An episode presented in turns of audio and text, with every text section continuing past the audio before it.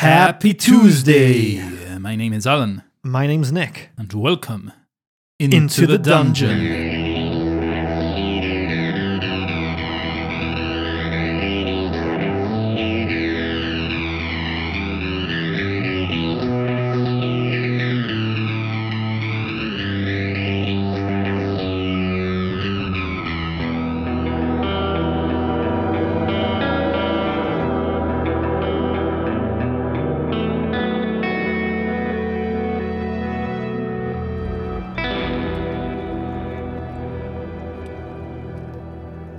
Here I am.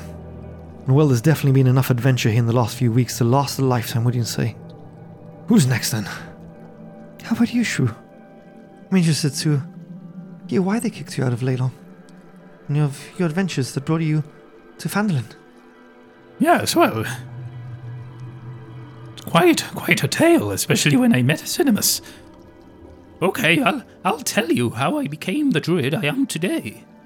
The reason I I was kicked out of Lylon, though, is because I was seen as a useless waste of space. And after the accident that Fabian talked about, well, they didn't have much choice really, but to to send me out. It was quite harsh to send me out in in the nude, I, I, I would have to say, but I mean, I suppose that's how they do things down there. But anyway, that's that's in the past. I I don't really I don't want to delve too much into that.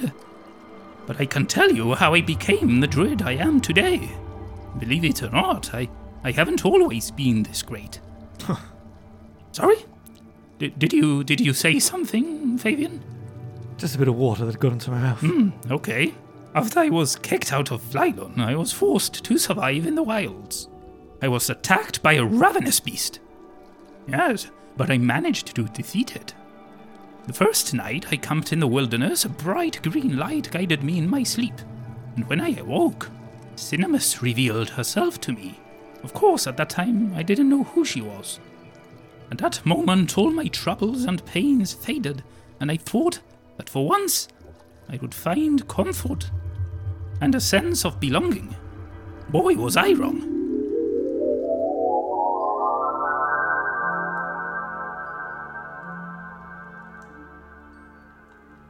As Shrew wakes from a trance like experience, daylight bathes the surroundings in the soft glow of a pristine and clear sky, stretching above him like a vast blue canopy. The marshland extends in all directions, and before him, a solitary, gnarled, ancient tree stands tall, a lone sentinel overlooking the island it inhabits. Top the tree, a bright green light emerges, visible even in the daylight. It descends gracefully toward Shrew, landing 20 feet in front of him. Upon contact with the ground, the light transforms into a surge of green vines that gracefully ascend towards the sky. Woven together by an enchanting force, the vines take on a semblance of form. In a final burst of verdant energy, the light vanishes, unveiling the figure of a woman. Her skin carries the texture of polished wood, bearing intricate patterns resembling the delicate grains of ancient trees, radiating an otherworldly glow. Her emerald green hair flows down in wavy strands. Her presence resonates with natural magic. Ethereal vines and leaves gracefully adorn her woodland attire. Eyes, deep pools of forest green, glimmer with ancient wisdom. The air around her shimmers with a tranquil aura. With a gentle gesture of her hand, she begins to float towards Shrew. Descending gracefully, she lowers herself before Shrew. As her hand gently alights on Shrew's shoulder, a surge of energy courses through him, infusing him with a profound sense of purpose and belonging. With a deliberate and measured movement, she brings her lips near Shrew's ear, and in a soft, melodic whisper, she utters, You have arrived, my child. Welcome home. Before Shrew can respond, Cinnamis withdraws a hand from his shoulder and starts to ascend towards the gnarled tree. Instantly, Shrew is overwhelmed by discomfort, hunger, pain, and cold. He drops to one knee, vision blurring, attempting to support himself, but he succumbs to darkness, collapsing onto the gritty, muddy ground of the tree's island. Shrew feels himself aimlessly floating in darkness. cold and unsheltered. A waterfall suddenly manifests before him, reflecting a soft light, allowing Shrew to regain a semblance of direction. The waterfall draws nearer to Shrew until he is fully enveloped by it. The water feels warm and soothing, allowing Shrew's cold body to ease up. A pang of thirst hits Shrew, prompting him to open his mouth to drink from the cascade's healing waters. Shrew recoils, expecting its briny, vinegary taste. He coughs and splutters as he is jolted from his dream. Shrew opens his eyes to find himself back in the island with a great gnarled tree, confusingly still embraced by the warm wetness of the waterfall. He arcs his head back and jumps up in between bouts of screams and convulsions. What is that? Good morning. How considerate of you to wake up so punctually. I take it you slept well. What are you doing? Who are you? Are the bloody swamps not big enough for you to have to take a pee on me? what fun is it to pee on a tree? They take no heed. They are used to it. Pissing on creatures, that's where the fun lies. I am Callisto, a satyr of these swamps. And you are the mole? Or was it the shrew? Never mind. Shrew, shocked to silence, contemplates the creature before him. Callisto has untamed, messy, and matted shoulder length hair that falls around his pointed ears in wild waves. He has expressive brown almond shaped eyes that gleam with mischievous glint. Callisto's slightly pointed nose and well defined jawline give him an air of sylvan charm, while a pair of large curved horns adorn his forehead. He is dressed in earth toned fabrics that complement the natural surroundings and carries a short sword and a pan flute attached to a brown belt with a large wooden buckle. His fur covered lower body and legs give way to cloven hooves that resemble that of a goat's. Callisto rests a hand on his short sword, briefly contemplating his next move. He then withdraws the hand from the weapon, bringing it to his chin in thought, and takes a step back. Leaning forward with his sizable curved horns aimed at Shrew, he charges forward. Shrew is stunned, still trying to make sense of the whole situation. He is unable to react to the fast approaching Callisto. With a large thud, Callisto barges into Shrew, lifting him up off his feet and sending him splashing into the murky waters that surround the island. Callisto straightens up and places both hands on his hips. At least he's washed off now. He glances back to the tree that commands the small island. Cinnamis, are you sure he's the one? Yes, Callisto. A voice booms out from the great tree. And I would appreciate if you didn't kill him before he has a chance to prove himself. But he's small and weak, and he talks funny. You two were weak when you first arrived to the mere. I did not question their motives then, as we should not question them now. They have shown us that Shrew will be a central piece in their vision. As Cinnamis speaks, knotted and gnarled vines begin to sprout from the tree. They snake their way towards the unconscious Shrew, who is gradually being claimed by the murky waters of the marsh. The vines encircle Shrew, lifting him a few feet above the island's muddy surface with care. A subtle green, pulsating glow emanates from the vines, seeping into Shrew's awakening form. Once he regains consciousness, the vines gently lower him back down before slowly retracting into the trunk of the towering tree. See, th- that's a much better way to wake someone up. He says as he shakes his head quickly in an attempt to expel most of the water from his hair. And what was that for? You bring me here to this ghastly place, uh, then ram me into the water? That is quite rude, I'll have you know. Cinnamis brought you here? She is the one that spoke to you when you arrived. I'm merely in this mirror to make sure you're ready. Well, where's she now? And ready for what? Ready she appears to you again?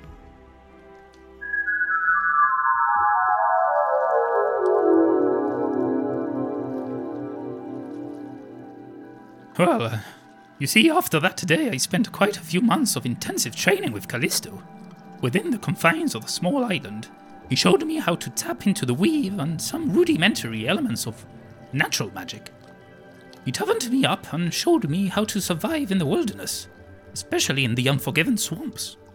He taught me the history of the Mere of Dead Men and how it came to be. A fascinating story, perhaps for another time. Hmm. That Callisto sure reminds me of somebody, Shrew. Really? Of who? Somebody that likes to play pranks on others. Hmm. Well, you kind of remind me of him. Well, I haven't taken a piss on you yet. Well, There's a first for everything, though. well, I hope there's not a first for that.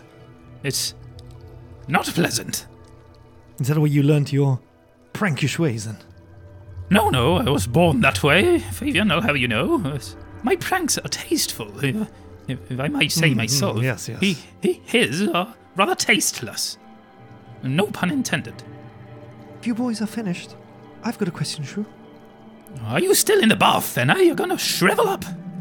Suppose I should get out and let somebody else have a turn. Well, yeah, so the, the water's probably cold by now. That it is, been been so long. What, what was your question? When you first met your mentor, Yes? she said, "Welcome home." Do you think that's where you're originally from? Before you dropped off. at whoa, whoa, whoa, whoa, whoa, Fenna! You, you've just blown my mind. Uh, I never thought of it that way. I just thought she meant that uh, me being lost and not really belonging anywhere, that I, I had finally found a place where I could call home. You, you think I was born in the Mere of Dead Men? Hmm, that's an interesting thought. Why else would she say, "Welcome home"? Well, I just thought she meant it's like my new home. I, I, I don't know. I didn't really think much about it, but you may be right. Perhaps that goat man is his brother. Would explain a lot. Now, now, do you see any hooves on me, or am I spouting fur out of my arse? I think not. Not that I can recall in the bath. Should I carry on, or are we going to make a jest of my story? I shut up, Fabian. Let him carry on with his tale. Thank you, Nobrus. Thank you. I can't wait for it to be my turn. Oh, you have a story too. Oh, yes, but I, I'm in for the bath. Oh, oh, oh, of course. Well, after all my intense training, I was to leave the safety of the island to embark on a final test before I would see Cinnamis again. The Mere of Dead Men proved to be more perilous than anything Callisto could have prepared me for.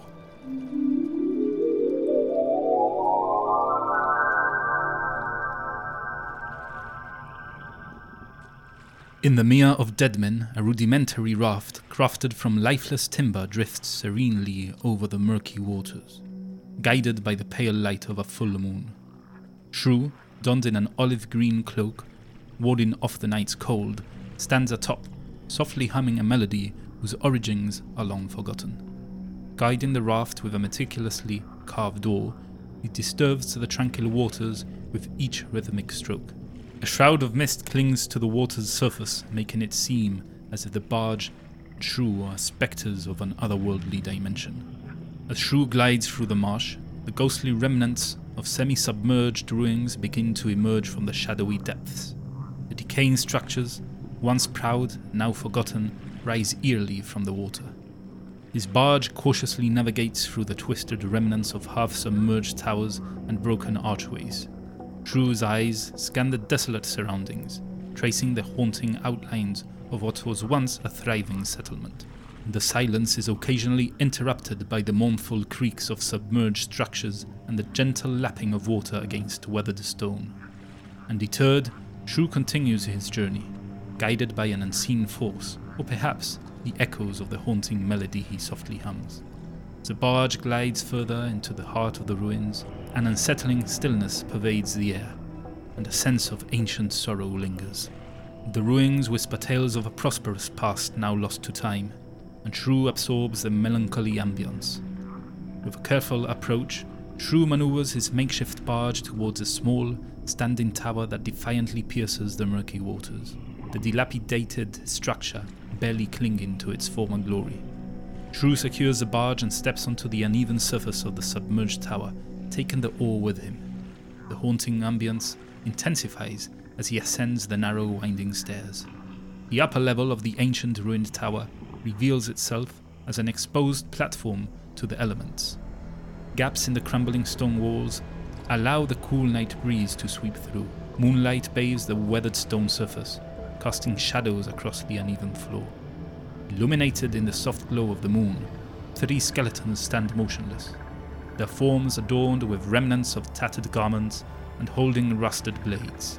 A cold shiver runs down Shrew's spine as he recognizes the eerie stillness that often precedes an encounter with the undead. Shrew takes a step forward. The sound of his footfalls on the stone floor announce his approach. As if awakening from an eternal slumber, the skeletons slowly turn their bony heads towards him, their eye sockets void of life, fixate on Shrew with an unsettling emptiness. Shrew quickly utters an incantation and thrusts a hand forwards. A sickly green mist emanates from his outstretched hand, curling and wafting towards the three skeletons. The mist engulfs them, but instead of causing harm, it dissipates harmlessly around their bony forms. The skeletons, seemingly unfazed, continue to face Shrew, the gaze fixed upon him.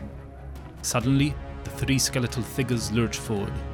The movement, though slow, carries an unsettling determination as they advance towards Shrew with disjointed steps. Shrew, now faced with imminent danger, quickly fumbles for his makeshift door, a meager weapon compared to the looming threat of the animated skeletons. The confined space of the ruined tower amplifies the echoes of their skeletal limbs against the decaying walls. In the dim light, Shrew's agile form darts between the skeletal adversaries, attempting to evade their relentless advance. The skeletons, devoid of any strategy, swing their ancient blades with an eerie precision, attempting to strike the intruder. As one of the skeletons slash through the air, it finds its mark on Shrew's arm. Pain shoots through him as the ragged edges of his makeshift shirt tear, revealing a shallow cut. Backed into the damp, moss covered wall of the tower, Shrew feels the cold stone against his spine. The remaining two skeletons, undeterred by the success of their companion, continue their relentless pursuit. Shrew, now on the defensive, helplessly parries with his oar, desperately trying to fend off the skeletal onslaught.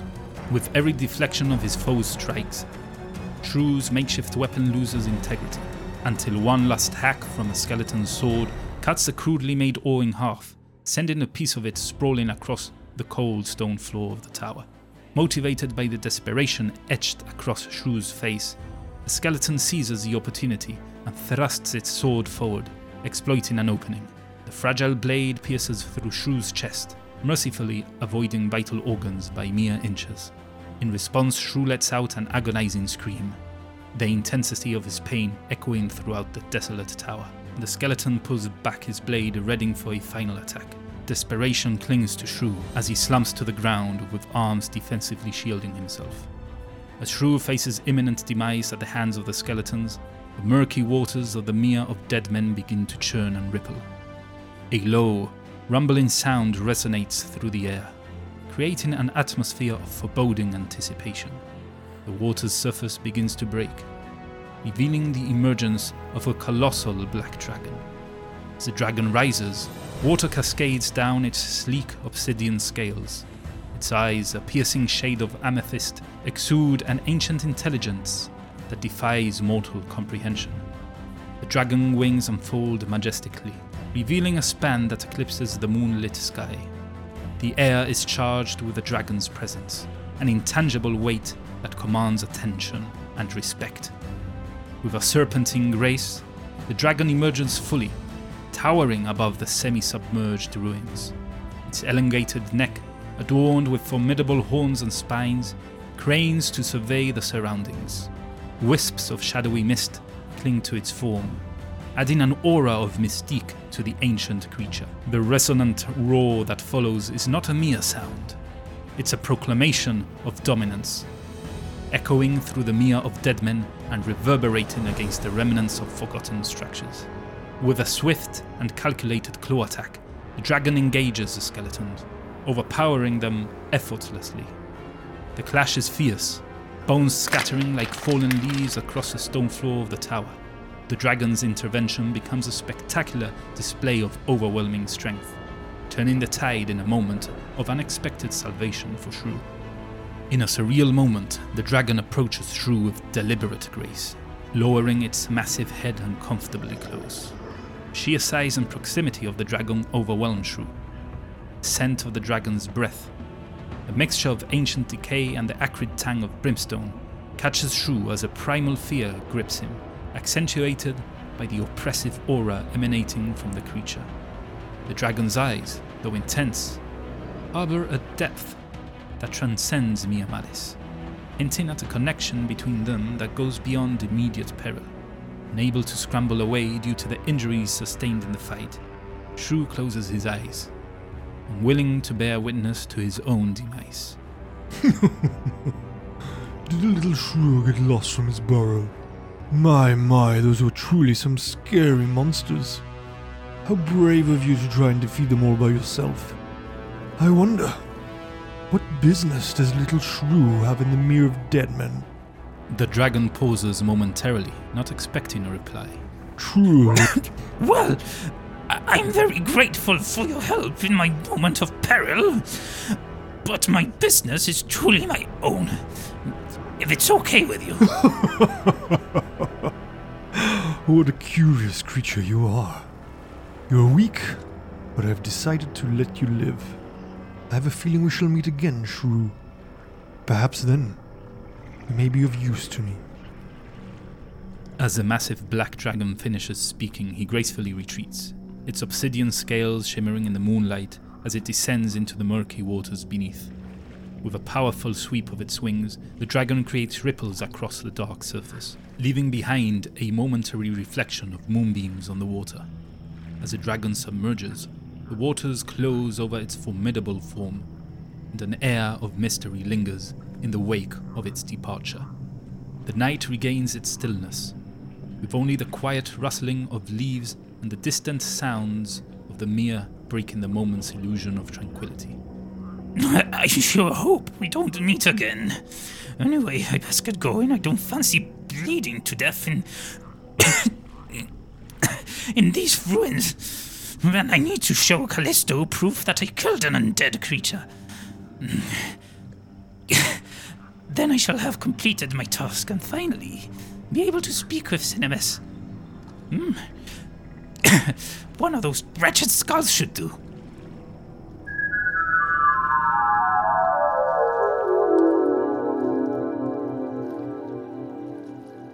As you can imagine, it was an excruciating journey back.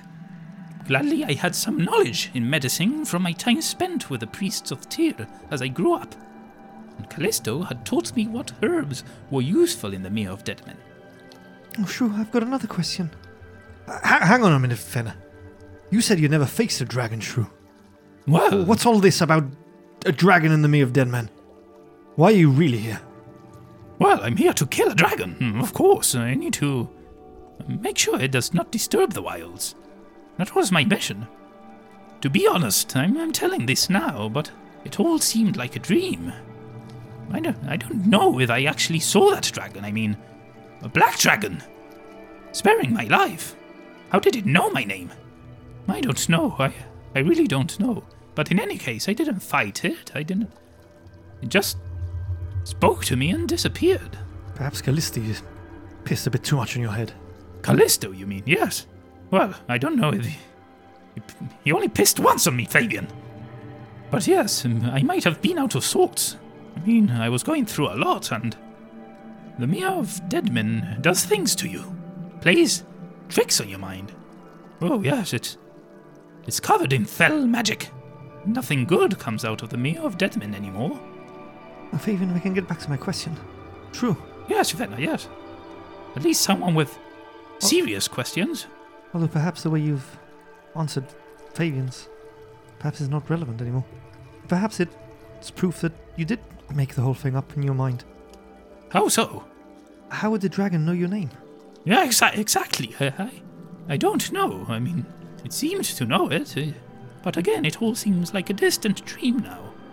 I, what I want to know is what are those ruins about? Is there any possibility of some archaeological digs there? No, you know, no, some no. gold No, and no. treasures and Novus trinkets. Dazzling, if I were you, I would stay well clear of the Mere of Dead Men. Did you hear anything about Durak The what? Uh, what? Uh, we'll, we'll explain when when it comes to Arden to to tell a story. But uh, it'd be interesting to know if the great King Durak ever ventured through the Mere of Dead Men. No, I don't think so. Uh, There were two kingdoms, if I remember correctly from what Callisto taught me, but that name doesn't ring a bell, no. Before you carry on with your tale, Shrew, is that perhaps where you got your obsession with skeletal things, like that horse? No, Fabian, trust me, after that day I didn't want to see a skeleton in my life ever again. But Betsy, she came back to me, Fabian. And you take her away from me. Oh, here we go again. Anyway, where was I? Ah, yes, I took the skull back to Callisto.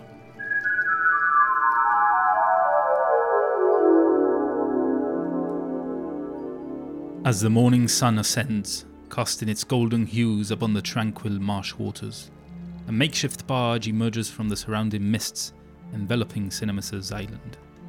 Shrew, lying prone on the vessel, teeters on the brink of death. His pallid face, drained of natural colour, accentuates the gauntness of his appearance, his skin clinging tautly to the contours of his cheekbones. A poorly dressed wound on his chest oozes blood, showing signs of festering. In his feeble attempt to navigate, Shrew loosely clutches the remnants of an oar, dipping it into the water with futile strokes. Under his arm, he cradles a skull, desperately preventing it from rolling into the murky depths below.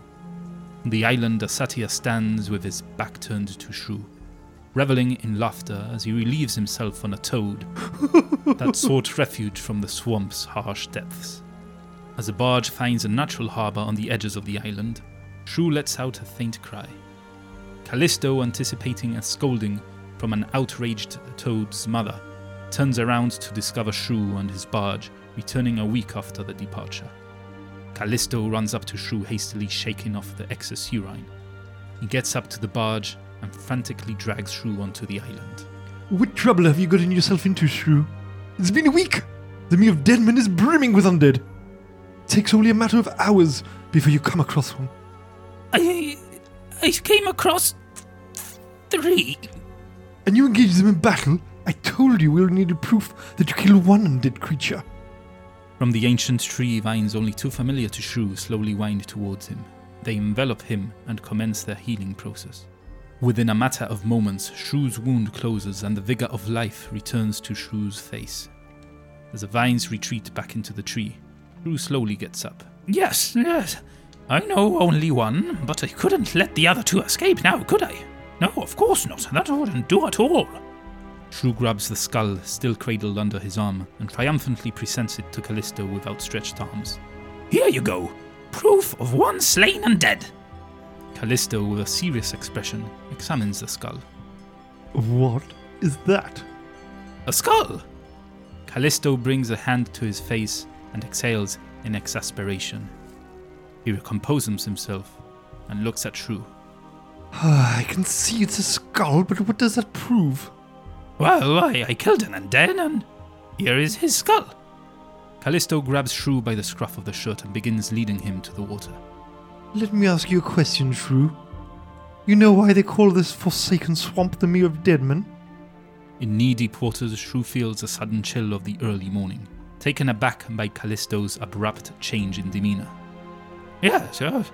Because some crazy mage thought it best. Yes, yes. But more specifically, because it's full of dead men. Bending over, Callisto extends an arm into the water, rummaging around before pulling something covered in mud from the island's bank. He washes off the mud, revealing a human skull, which he presents to Shrew. Here you go. Proof of one slain undead. He tosses the skull back into the swamp, then snatches the skull Shrew is holding and throws it in too. These prove nothing. You may have found your skull lying on the floor in an abandoned ruin, for all we know. Did you not think to bring something more tangible? Like what? Leg bone? No, oh, you fool. Something with a bit more flesh on it. Something that we could ascertain was a kill, not merely chanced upon. Have you learned nothing these past few months, Shrew? And where do you think my wood came from? If not a deadly encounter with undead? Oh, for all we know, you might have fallen on a sharp branch or stabbed yourself trying to light a fire. Honestly, I wouldn't put it past you. Now, now, I'll have you know I've never stabbed my chest making fires. My hands a few times, but never my chest. Enough! Shrew and Callisto immediately stop their argument and turn towards the tree where they hear Cinnamis's voice come from. You two are like children, squabbling and bickering amongst yourselves. It's been ongoing for the past months. I said enough. As Cinnamis's voice booms across the island, a graceful figure manifests atop the great tree. She ascends a few feet upwards before delicately floating down towards the edge of the island, gently hovering in place before Shrew. She meets Shrew's gaze and holds it. Callisto, leave us.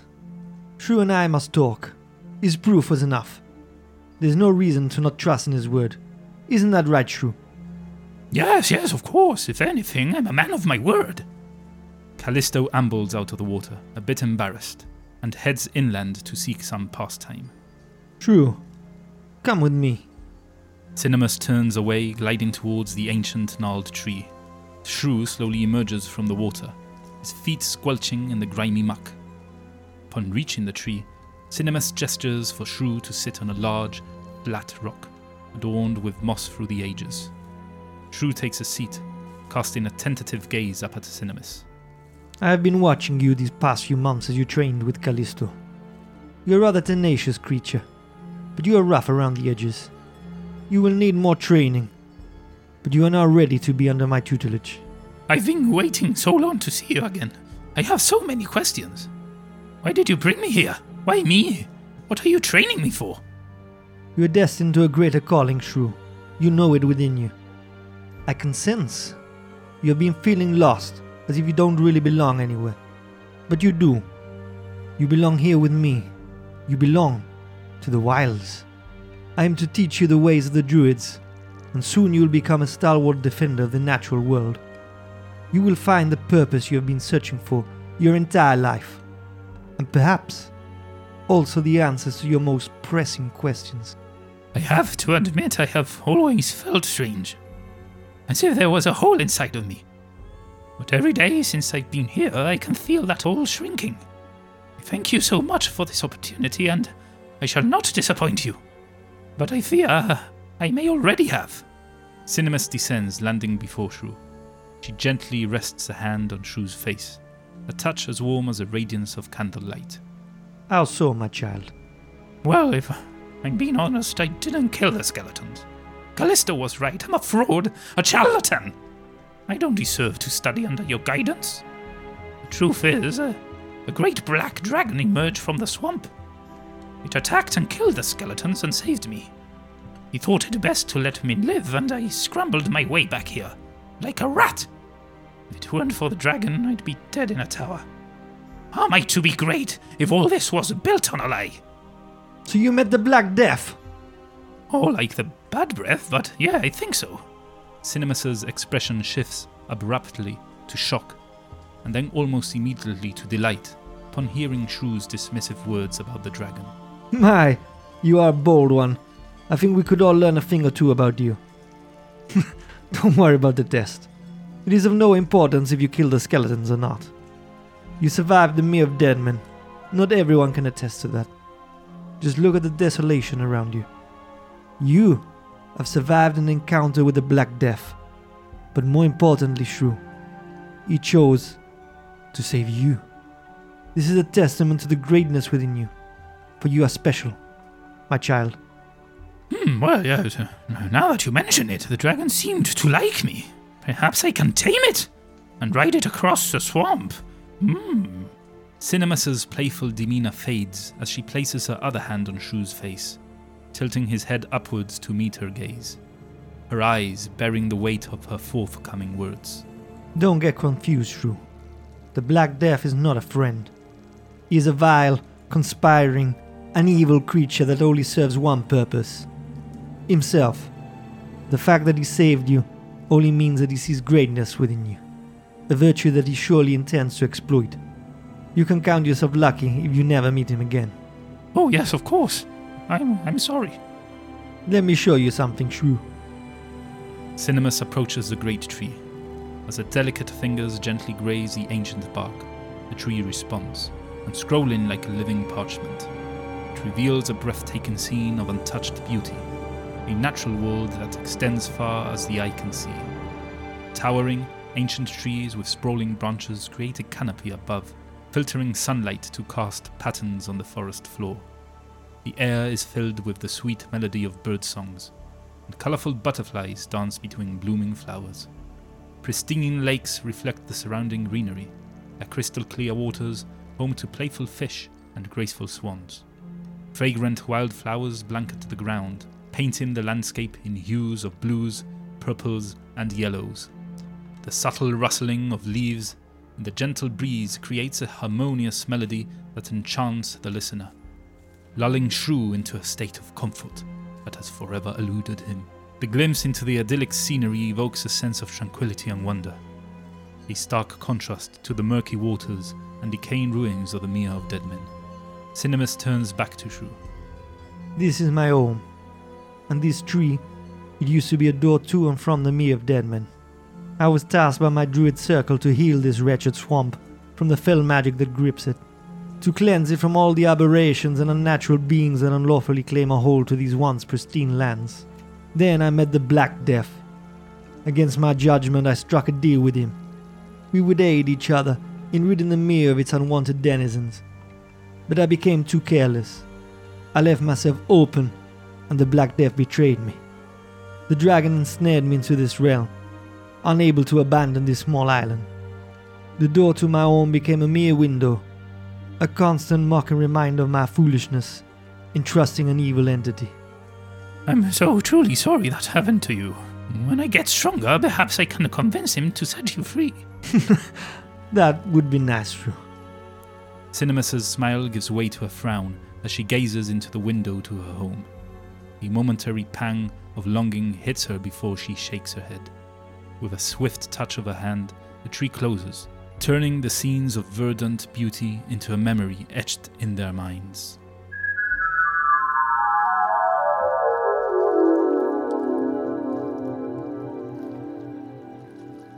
After that day, Cinnamis showed me the ways of the druids. He showed me all I know. It was hard training, but I loved every day of it.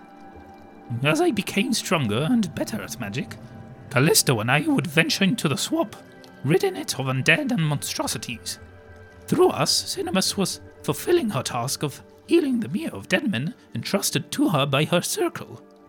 One morning, Cinnamis told me of another dragon, our friend up there in Icespire Peak. She told me that it was displacing beasts, and that it was a threat, as you know, to the natural order. She wanted to prevent another catastrophe like the Mere from happening again. As she could not leave the island herself, she entrusted the task of killing the white dragon to me. I was to leave immediately, keep training hard and kill it. She would require proof of its demise in the form of one of its scales. And that's when I set off for Phandalin, and eventually met all of you, my lovely family. True. so the dragon was real. Yes, yes, the dragon was real. What I'm not sure of is if my encounter with it was, or if it was merely a dream. Do you think perhaps that's why the dragon attacked you on that wagon with your friend Vincent? You, you thought the white dragon smelled black dragon on me. Possibly. Well, I, it was years past since that encounter. I don't think I still smell like a dragon. Do I? Kind of lift my arm up and smell under my armpit. You smell of gnomish soaps.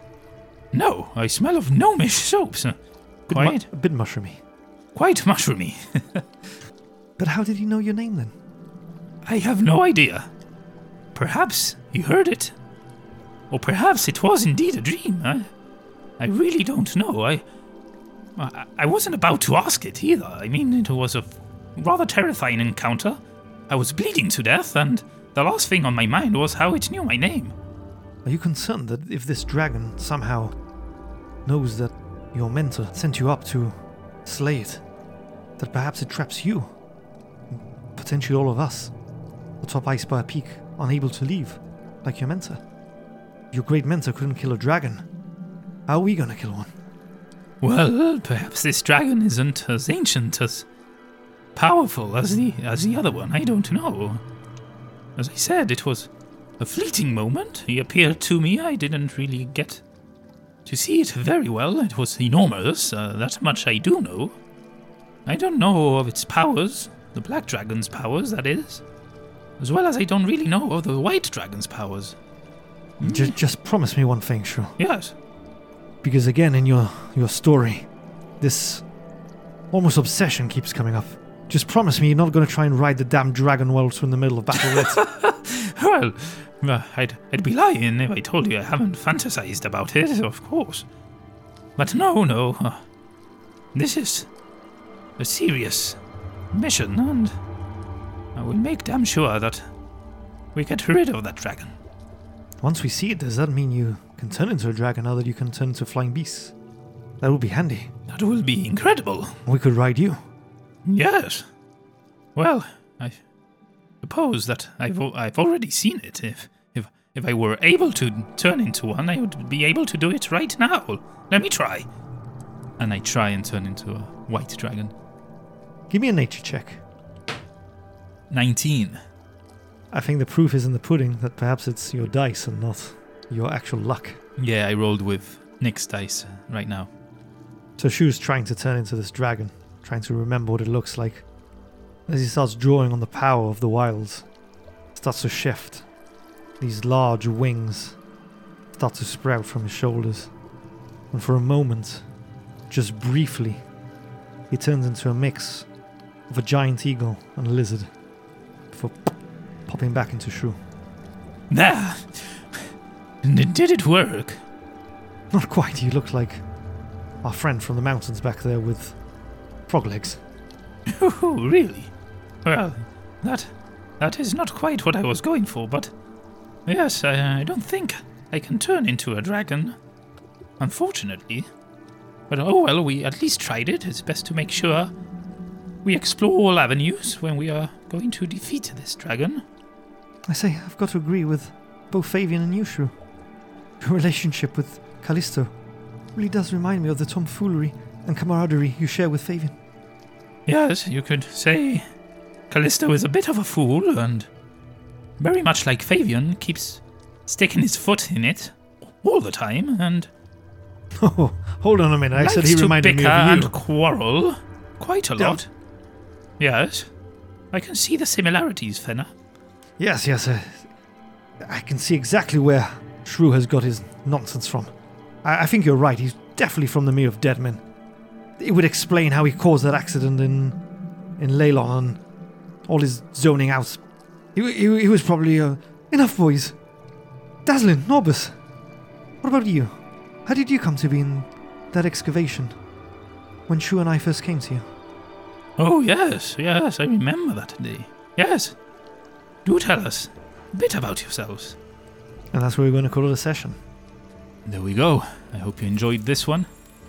The continuation of Shrew's backstory. If you haven't heard the first part, that was episode 65. You can go back and listen to that. That was a Shrew to the past. That's correct. And don't forget to check us out at www.i2td.com.